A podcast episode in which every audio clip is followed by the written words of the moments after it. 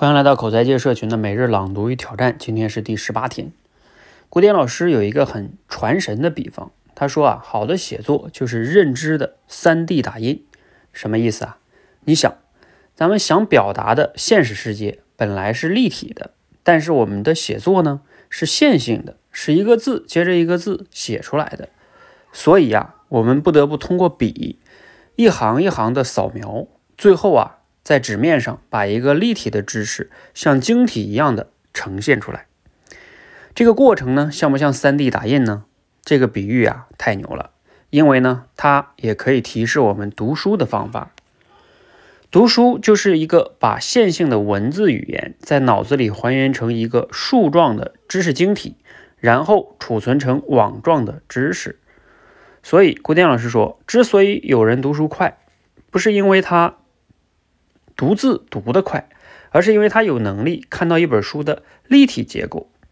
在他看来啊，每本书都是凹凸不平的，有些段落高，有些段落低。那就先读完海拔五千米以上的内容，再细看或者不看其他部分，所以阅读阅读速度就快啊。来自罗胖六十秒。那我们今天的思考与挑战呢，跟往常不太一样啊，不算是那种传统的开放式问题，而是让大家练一练类比思维。这个也是我们社群中啊，经常会带大家去练的，因为类比的呢，让我们表达变得通俗易懂。就像你看上面这个六十秒里边啊，古典老师这个呃类比就很传神哈。所以，那你自己怎么样来练一下类比思维呢？你能经常锤炼类比思维的话，你慢慢表达写作都会变得通俗易懂。好，那我们这个类比呢，就让大家模仿一下哈。你可以参考这个话题，比如说，呃，古典老师说，啊，写作像什么是吧？那我们你自己再想一个，你觉得写作像什么呢？你可以做一个类比哈。嗯，我想了一下，我觉得写作呢，很像我们做菜。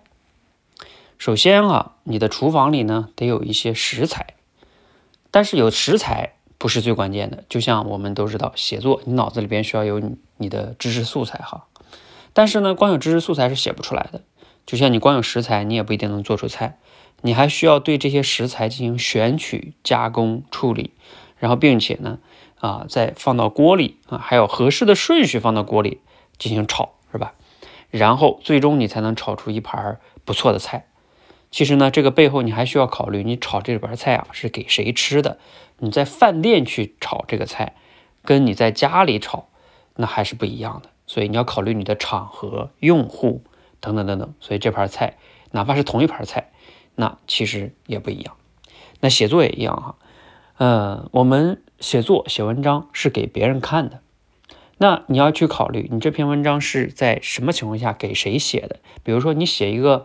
年终汇报给老板看的，又或者说你写一篇公众号文章，或者有的人发的是新闻稿件，这可都不一样，是不是？场合不同，人不同，那完全不同。